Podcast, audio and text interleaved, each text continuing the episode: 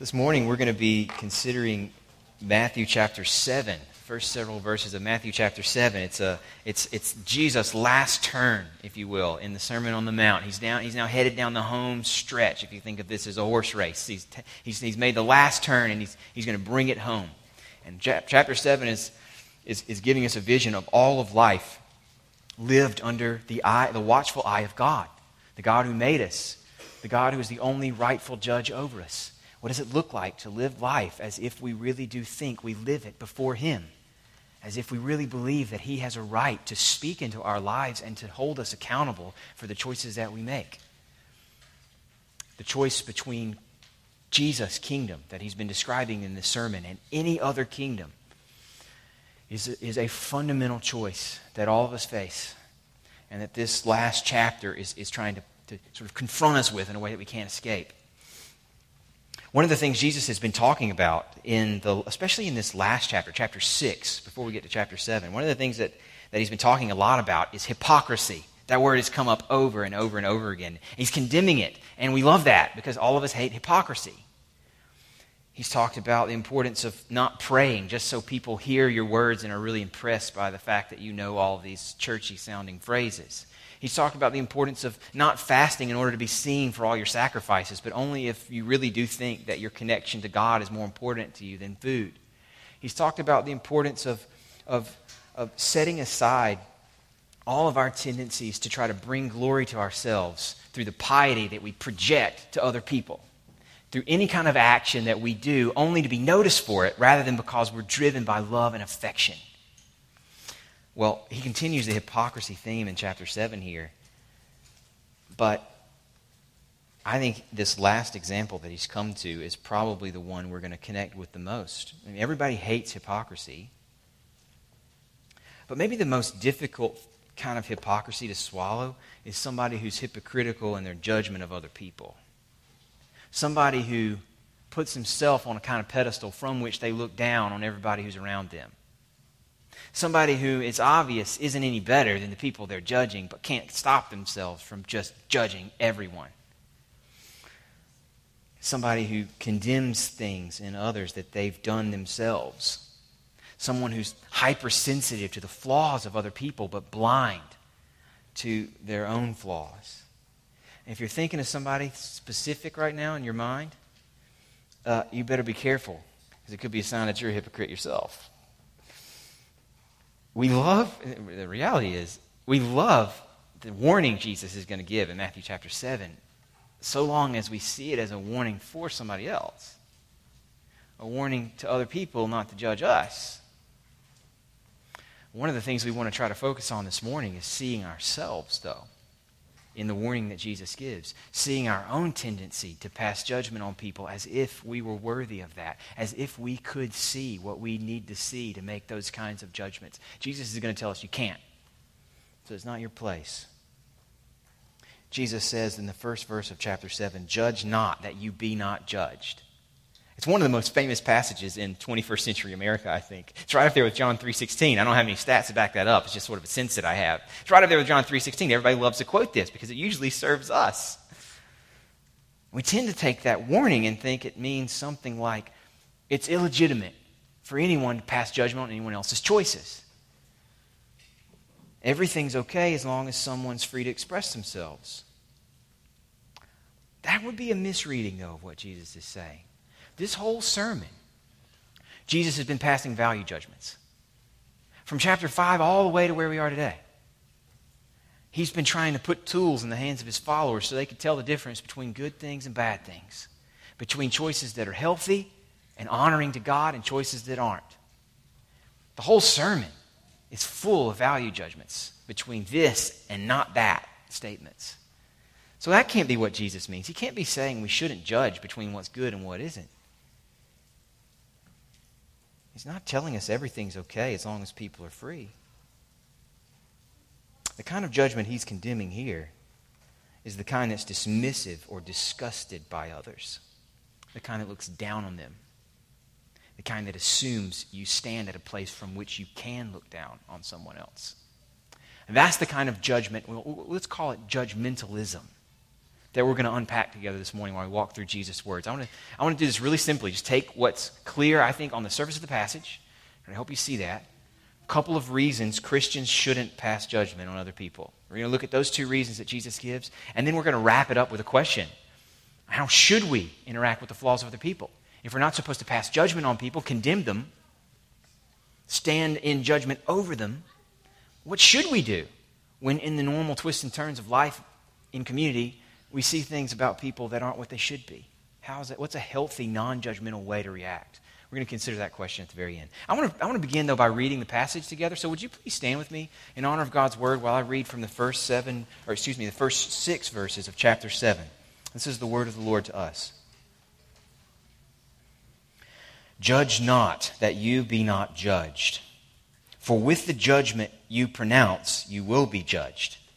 And with the measure you use, it will be measured to you. Why do you see the speck that is in your brother's eye, but do not notice the log that's in your own eye? Or how can you say to your brother, Let me take the speck out of your eye, when there's the log in your own eye? You hypocrite. First take the log out of your own eye, and then you'll see clearly to take the speck out of your brother's eye. Do not give dogs what is holy. Do not throw your pearls before pigs, lest they trample them underfoot and turn to attack you. This is God's word. You can be seated. The first reason Jesus points us to in chapter 7 for his, his blanket statement, judge not, lest you be judged. The First reason he gives us that we shouldn't judge others is that we're not worthy ourselves. One of the things the Bible is really clear about, this is from, the, from beginning to end, is that God alone is judge over the world. And, and, and I mentioned earlier, his, his judgment of us is going to be a big theme in chapter 7. No one gets to join him in that seat when we pass judgment on one another, we're claiming a place that belongs only to God. That part's clear from the whole Bible. It's really clear in this sermon. But in this text, Jesus goes one layer further, one layer further down into what's wrong with passing judgment. Here, what he, what he emphasizes is not so much that we're just taking God's place when we judge one another, but that, but that we're not worthy to judge. Not because we lack the qualifications, not because not just because we aren't God and we don't see what he does. That's part of it, but also because we aren't innocent. We're not worthy. No one is guilty in any way that outpaces our own guilt. That's true for every person that's ever lived. Now, that's Jesus' point in verses 2 and 3. That's where it comes out. Look at those verses again with me. For with the judgment you pronounce, you'll be judged, Jesus says. And with the measure you use, it'll be measured to you. You will be judged, in other words, by whatever standard you apply to other people. It's a principle we've seen before in this sermon. Though on the flip side, not, not about judgment, but about mercy. Earlier, Jesus has said in this sermon that you should be merciful because then you'll receive mercy. That there's this close connection between our giving mercy to one another and our receiving mercy from God. We can't receive God's mercy and then not show it to other people. That just doesn't work. We can't withhold mercy from other people and expect God to give us mercy. Merciful people receive mercy. People who receive mercy are merciful people. The two go hand in hand. We've seen that a couple times already in this sermon. And, and the same principle applies for judgment. Jesus is using it here in exactly the same way. Judgment, receiving judgment, goes with giving judgment. Giving judgment is, is something you don't want to get yourself involved in because it's going to come with a lot of baggage you're not ready to carry. If you choose to put yourself in a seat of judgment over others, you're going to be held to that standard. That's the, that's the basic point. You can tell Jesus isn't actually saying we should feel free to judge others so long as we're clean ourselves. You could misread this verse that way. You could misread it and think that what he's saying is as long as you think you could pass the standard, go for it. You know, as long as you think that whatever it is you're passing judgment on someone else for is something you're doing pretty well at, go ahead. Actually, that would be feeding into one of the most common sources of our judgmentalism, I think. We tend to lock in on things we think we're great at and then make those things the standard by which we judge everybody else. But in case you think that's what Jesus might be saying here, look at verse 3. Verse 3, he says, Why do you see the speck that is in your brother's eye, but don't notice the log that is in your own eye? He's making it clear. No, you have issues that are, that are monumental. He's using another one of these, these hyperbolic images that would have been hilarious in his time. He's going for humor here, in case you missed it. Imagine the guy who's walking around with a log sticking out of his eye. Kids, can you imagine that? A guy with a big two by four stuck up under his eyelid, just walking around with that thing sticking out like some sort of unicorn's horn? That's what Jesus is trying to evoke. Now imagine how ridiculous it is for that person to complain about a fleck of sawdust that got stuck in somebody else's eye. Say, I, I, can't imagine how you go through life as someone with a speck of sawdust in your eye, while the, while the log is sticking out of his own eye. It's meant to make you laugh. It's meant to make it clear that the reason you can't judge other people is not it's not just that you don't see what you ought to. He'll say that in a moment. It's that you are guilty. Fundamentally guilty. Just like they are. Every one of us lives in a glass house. Now, I wonder where you see signs of this judgmentalism cropping up in your own heart or in your, in your own life, in your reaction to other people. I think you might could see it if you, if you often find yourself taking personal offense at things that don't directly involve you. Maybe get really worked up at things you hear secondhand, just at the thought that somebody could be that way.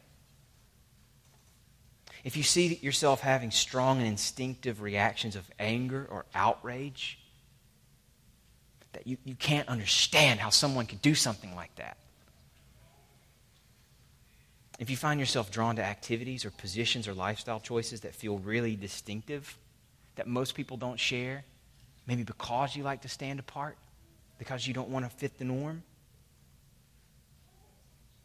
Or do you ever find yourself venting about somebody in a way that's condescending or mocking, where you're, where you're actually trying to make people that you're speaking to think of these other people as foolish?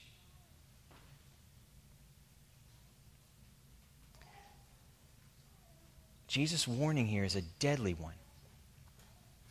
It points to a crucial truth.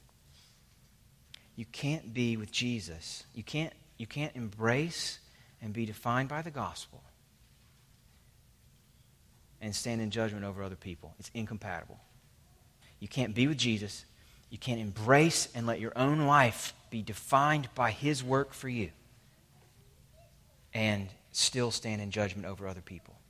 See, here's, here's why. For me to stand in judgment over other people, I have to believe there's something good about me, something I deserve credit for that's different from you. I have to believe there's a gap between us, and that my side of the gap is about me. In other words, what I have to do is say that there's something you do that I don't, something I do that you don't, some quality I have that you don't, or whatever, something about me that's different uh, than, than you is really important to who I am. And Jesus is saying basically, okay, you can go down that road if you want, but if you do, you're on your own. If you want to stand on your own two feet so that you can look down at others, you're going to have to stand on your own two feet. Because this attitude toward other people is exactly the opposite to what the gospel says. The gospel says no one does good, not even one. That all have sinned and fallen short of the glory of God that all, anyone who is justified, anyone who's ever been justified, is justified as a gift. Because God chose to pour out on his own Son the penalty for sin that each one of us deserves. The gospel says that holiness isn't measured on a curve. The goal isn't to just outpace enough people so that the bear doesn't catch you, you know, in that old image. I don't have to be the fastest man. I just have to be faster than those guys so the bear catches. That's not the way holiness works. You're not just trying to stay at least in the middle of the pack. Holiness is all or nothing when it comes to God's standards. But the gospel says God has given up his son, the one man who was truly and fully holy, the one human who did not deserve to die the one truly righteous person God gave up so that unrighteous people no matter how guilty they are, can stand clean and innocent, pure and holy before Him, but only, only if they stand with Jesus.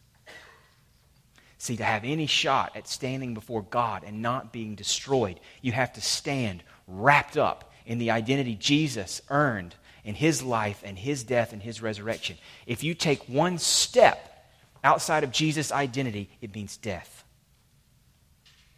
But, friends, no one gets to stand wrapped up in Jesus' identity and stand in judgment over anyone else.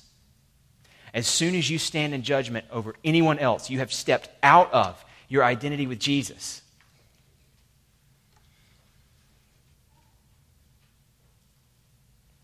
when we're acting as if we're not sinners in desperate need for grace, when we act like we're the standard somebody else has failed to meet, as if God's standards apply differently to other people than they apply to us, we're not approaching people through Jesus.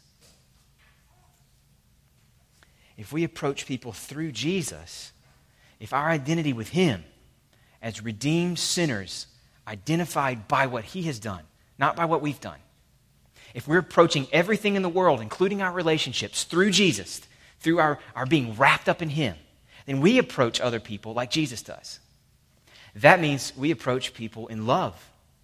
That means we approach them in a way that, that, that, that tries to redeem them, to, to bring them in, to make them different from what they were, to invest in them, not dismiss them because of their flaws, but try to help them, try to recover them. That's the way Jesus approached us. That's the way Jesus approaches them. Pick any person in your life that you feel judgment towards right now. Jesus approaches them with the same gospel offer that won you over.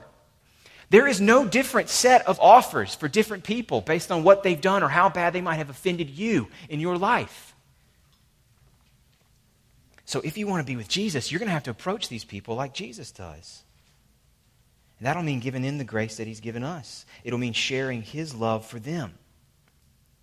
One of my favorite passages in Dietrich Bonhoeffer's Call uh, to Discipleship. It, it's a, a, book that we've been, I've cited quite a few times um, because it's, it's got this huge section on the Sermon on the Mount. It's a verse by verse commentary on it. One of my favorite sections, probably my favorite section in the book, is, is his commentary on chapter 7 of Matthew. It gets to the part where Jesus is saying that we don't judge.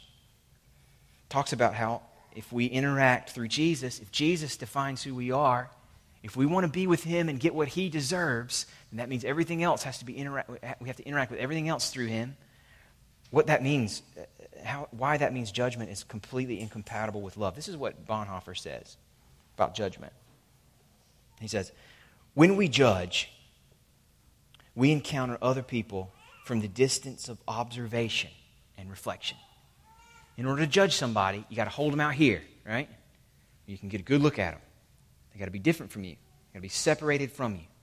So you can turn them and analyze them and look at all the different quirks, the flaws. Think of a jeweler with one of those little, one of those little round really intense magnifying glasses holding it up to a diamond, looking for every little inclusion, looking for every color and every slice uh, on every different facet of the cut. When we judge, we encounter other people from the distance of observation and reflection. But love, love doesn't allot time and space to do that. For those who love, Bonhoeffer writes, other people can never become an object for spectators to observe. Wow. For those who love, other people are never an object for spectators to observe. Instead, they are always a living claim on my love and my service. So this, this first point, to summarize it, why should we not judge? Well, because we're not worthy ourselves. Jesus' warning is that if we judge other people, to do that, we're going to have to take a step out of Him, and then we stand on our own. With the judgment we offer to other people, we ourselves will be judged. That is not a bargain you want to make, no matter how sweet it might feel to stand over somebody else and look down on them. It is not worth it. It means judgment for you. If you want to be with Jesus, it means you lose the right to stand in judgment over other people. But it means that it means that you have the security of knowing when God looks on you, he sees Christ. And it means you have the calling that Christ has put on your life to approach other people, even the ones that are hard to love, with the love Jesus has shown to you. Christians shouldn't judge others because we're not worthy ourselves. We stand and fall either on our own merit or through Christ's merit, one way or the other. But there's more. There's a second reason we shouldn't judge. That comes out in verses 4 to 6. Jesus says, basically, we shouldn't judge others because we don't see everything clearly. The example of the log and the speck it morphs a little bit in verses 4 and 5. You know, it started out by making the point that you judge other people as if you don't have issues, but your issues are even bigger than theirs are. You got a log in your eye, they just got a speck in yours. But the example morphs a little bit in verses 4 and 5 and makes, comes out making a slightly different point. So it's what he said so far is that no one comes to Jesus without acknowledging they're beyond saving on their own.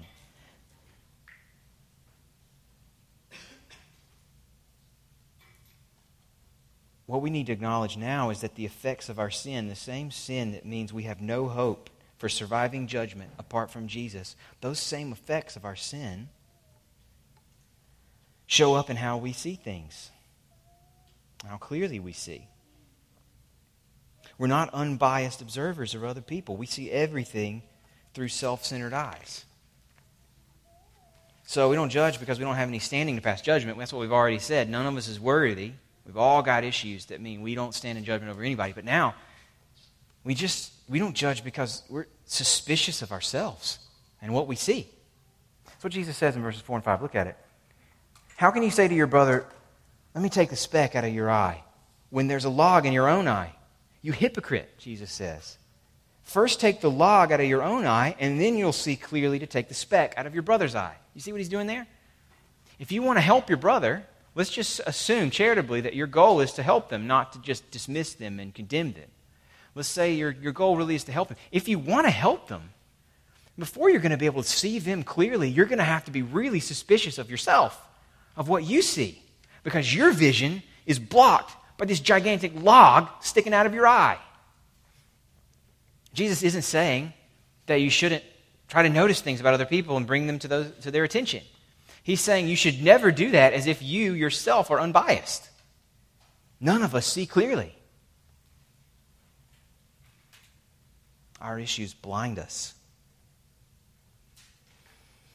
And if you come to other people in judgment without taking into account how slanted your view of them is, you're going you're to miss what's really there about them, and you're going to see some things that aren't there in them. You're going to assume you can see what's going on with somebody else. You're going to assume that you can become an expert on what sort of speck they're dealing with, but be completely skewed by what you don't see about yourself. I think what Jesus is telling us here is that we ought to pay closer attention to our own issues than to somebody else's. Then we might actually be helpful to somebody else. If we were more suspicious of our own view of things than we were of other people, then we might actually be useful to other people. Here's the way uh, John Stott puts it. I love this. I love this turn phrase. Listen to how uh, English British pastor John Stott put it in his commentary on this passage. He says, "We need to be as critical of ourselves as we often are of others, and as generous to others as we always are to ourselves." Isn't that good? Let me let me read again. We need to be as critical of ourselves as we often are of others, and as generous to others as we always are to ourselves. In other words, friends, don't, don't underestimate the blinding effect of the log that you've got in your eye that you can't even see.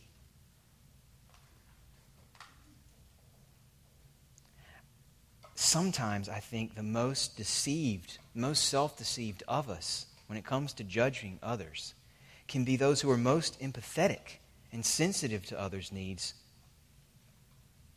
The, the, ones who, who can be most empathetic and sensitive can also be the most judgmental in the sense that Jesus is warning about. Because really, friends, judgmentalism that we're talking about here, I think one way we can think about it is as a corrupted form of empathy. Empathy what we mean by that usually is, is that it's a kind of selfless, self emptying identification with somebody else. You're trying to focus more on them than you are on yourself. You're trying to understand what it's like to be them. When you empathize with somebody, you, you enter into their world, you identify with them. You try to feel what they feel. But judgment assumes I have someone else figured out. It assumes I see them as they are, maybe see what they don't see about themselves. The same intuitions that you trust in trying to draw near to somebody can be corrupted so that you're actually thinking you see other people's flaws, see actually into their heart.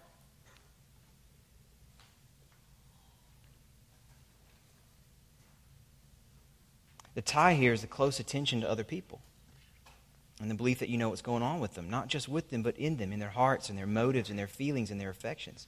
That's the tie. Empathy and judgmentalism are two sides of one coin of, of feeling like you see people. Only empathy, in empathy, you draw into them, you identify with them, you're for them. And in judgmentalism, you push back from them, you stand over them, you're detached and observing them. When judgment of somebody else is not for them, it's when it's not about clearing away yourself to identify with them as their advocate, when it's alienating or blaming, then it's much more likely to be colored by selfishness, by, by interests that we have that are threatened. So, Jesus, I think, I think this, to, to sum it up, what Jesus is warning us of here is that we should always be really suspicious of ourselves. We should never assume that we see people as they are. We should especially not assume that we see them as they are when what we see isn't flattering, when what we're noticing about them is a speck. That's when we should be especially concerned that our own selfishness has corrupted the identification with them we're supposed to seek and turned it into a sense that I see them as they are and see straight through them. We shouldn't judge others because we can't see clearly ourselves. That's Jesus' second point. And that leaves us with a last question How should we respond to the flaws of others? I mean, Jesus assumes that they have flaws. The speck is not something he says isn't there. And then at the end, he's saying you should clear out your own log so that you can help them with their speck. He wants us to approach each other, see what's there, pay attention to one another, and try to help each other in the way he's helped us. In fact, verse 6, which is really hard to, to interpret, there's a lot, of, a lot of discussion in the commentaries about whether, where it goes and what exactly it means and who the dogs are and who the pigs are and what the holy thing is and the pearls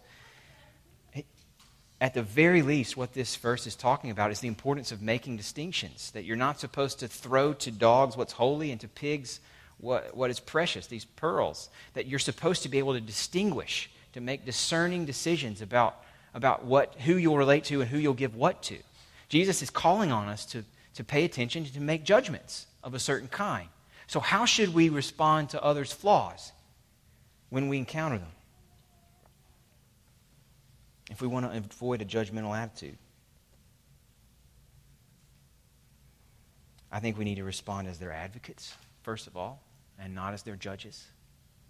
When you see something that's wrong in someone else, the test of whether you approach it in Christ versus approach it as a judge is whether or not what you want for them is healing, redemption, whether or not you want to enter in with them rather than push them out an advocate in a legal sense, like a lawyer, is going to pay real close attention to their clients. They're going to especially want to see the stuff that's not pleasant, that's not flattering. They're going to be really, really uh, focused on the details of someone's life, especially the ones that are hard.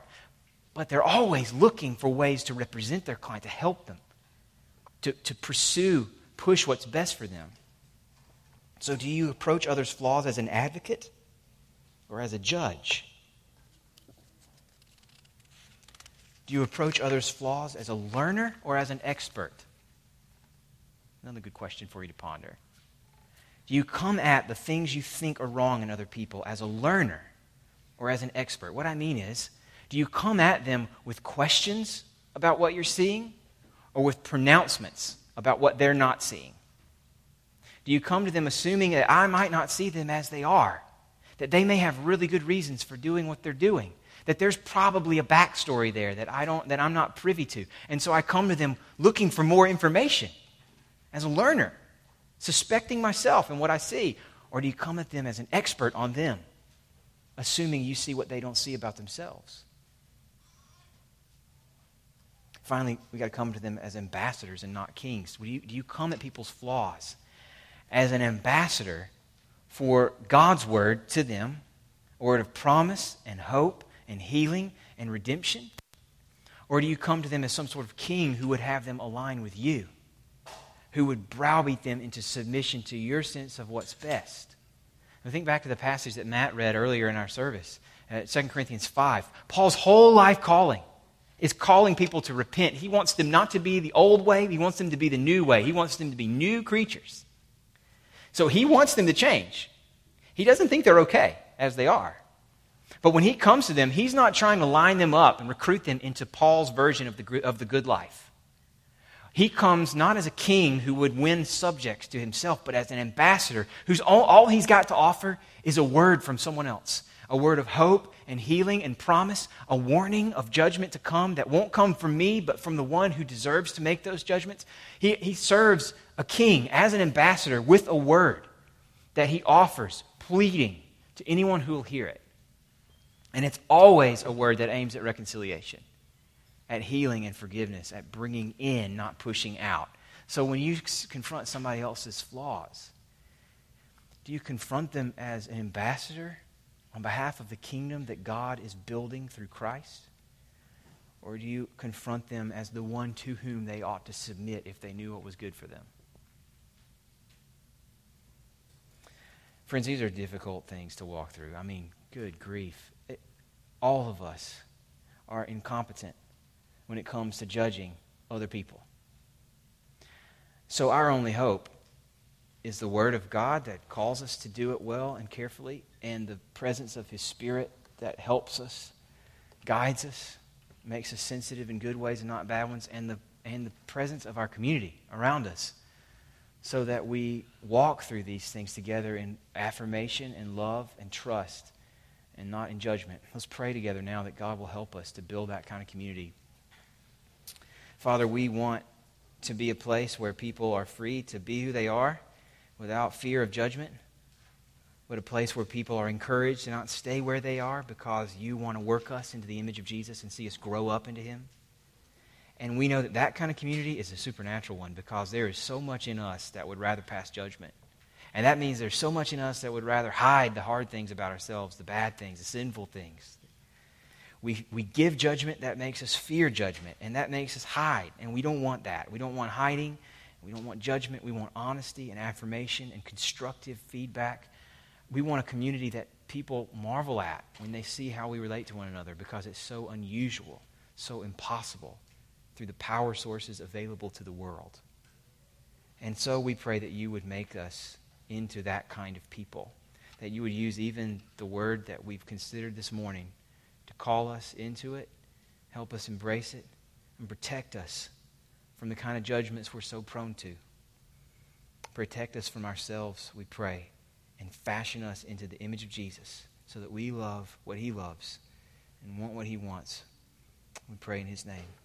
Amen. We're going to worship together now.